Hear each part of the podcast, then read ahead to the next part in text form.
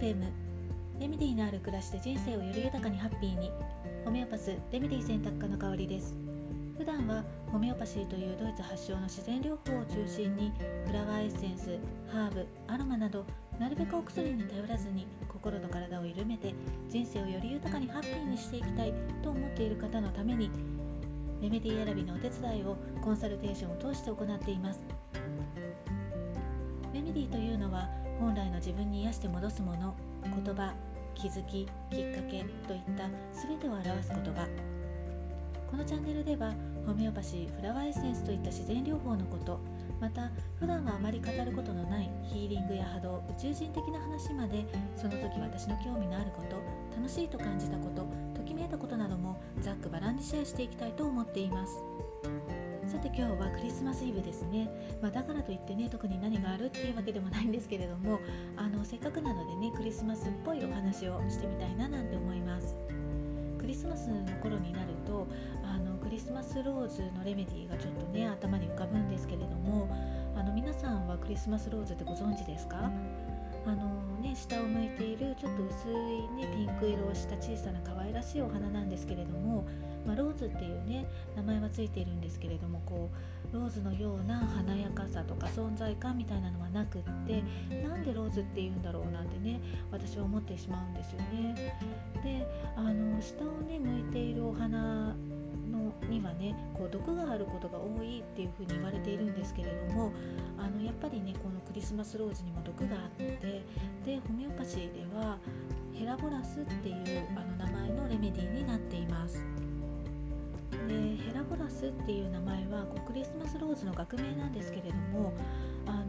ね、略称がヘルって書くので地獄なんですよねで、まあ、たまたまなのか、まあ、その名の通りこり地獄のような状態のレメディではあります。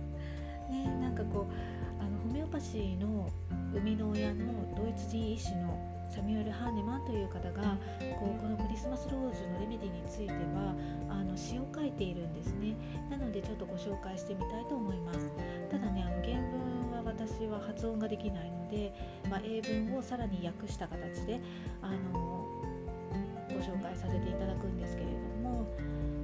えー、彼らは目があるが見ることができない。耳はあって全ては機能しているんだけれども聞くことはできない。そして彼は全ての異なる感覚を経験する、まあ、クリスマスレメあのローズのレメディはこう精神的とかね肉体的なトラウマとかあとは脳震盪とかね高熱。まあ、例えばなんですけれども、まあ、そんなことがあって以来臓器的なこう機能には問題がないのに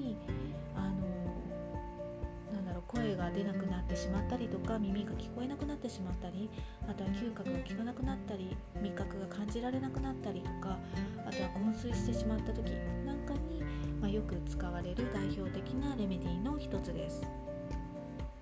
でね、あとはクリスマスシーズンとかにやっぱり楽しそうにしている人を見ると、まあね、嫌な気分になったりとかあとは憂鬱になったりするなんていう時にも、まあ、良いかもしれないなんていう人もねいるんですけれども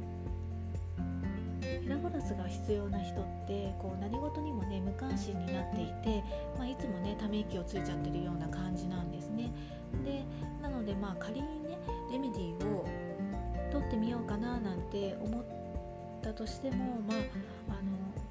そんなこと思ってたかなみたいな感じで結構あの忘れっぽいところもあって忘れてしまう感じかななんて思います。あとはあのクリスマスシーズンに憂鬱になったり、まあ、不快に感じる原因とかあのその背景にある気持ちっていうのはやっぱりね人それぞれなので個人的にはこうヘラボラスではなくって、まあ、他のレメディーの方がそういった場合には役立つことが多いんじゃないかななんて思っています。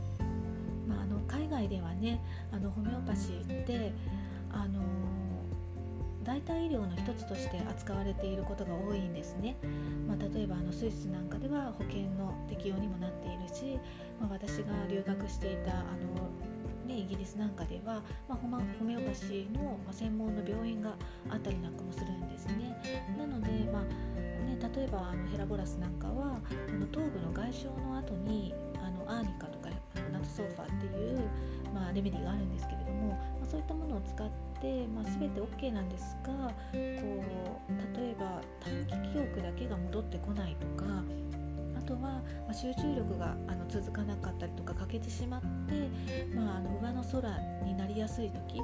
なんかにこのあのクリスマスローズのレメディーは使われることが多いような気がしています。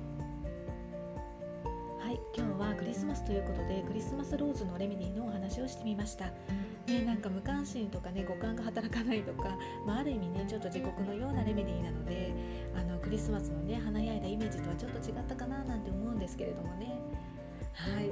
今日も最後までお聴きいただきましてありがとうございました。この配信が誰かのちょっとした気づきレメディーになりますように。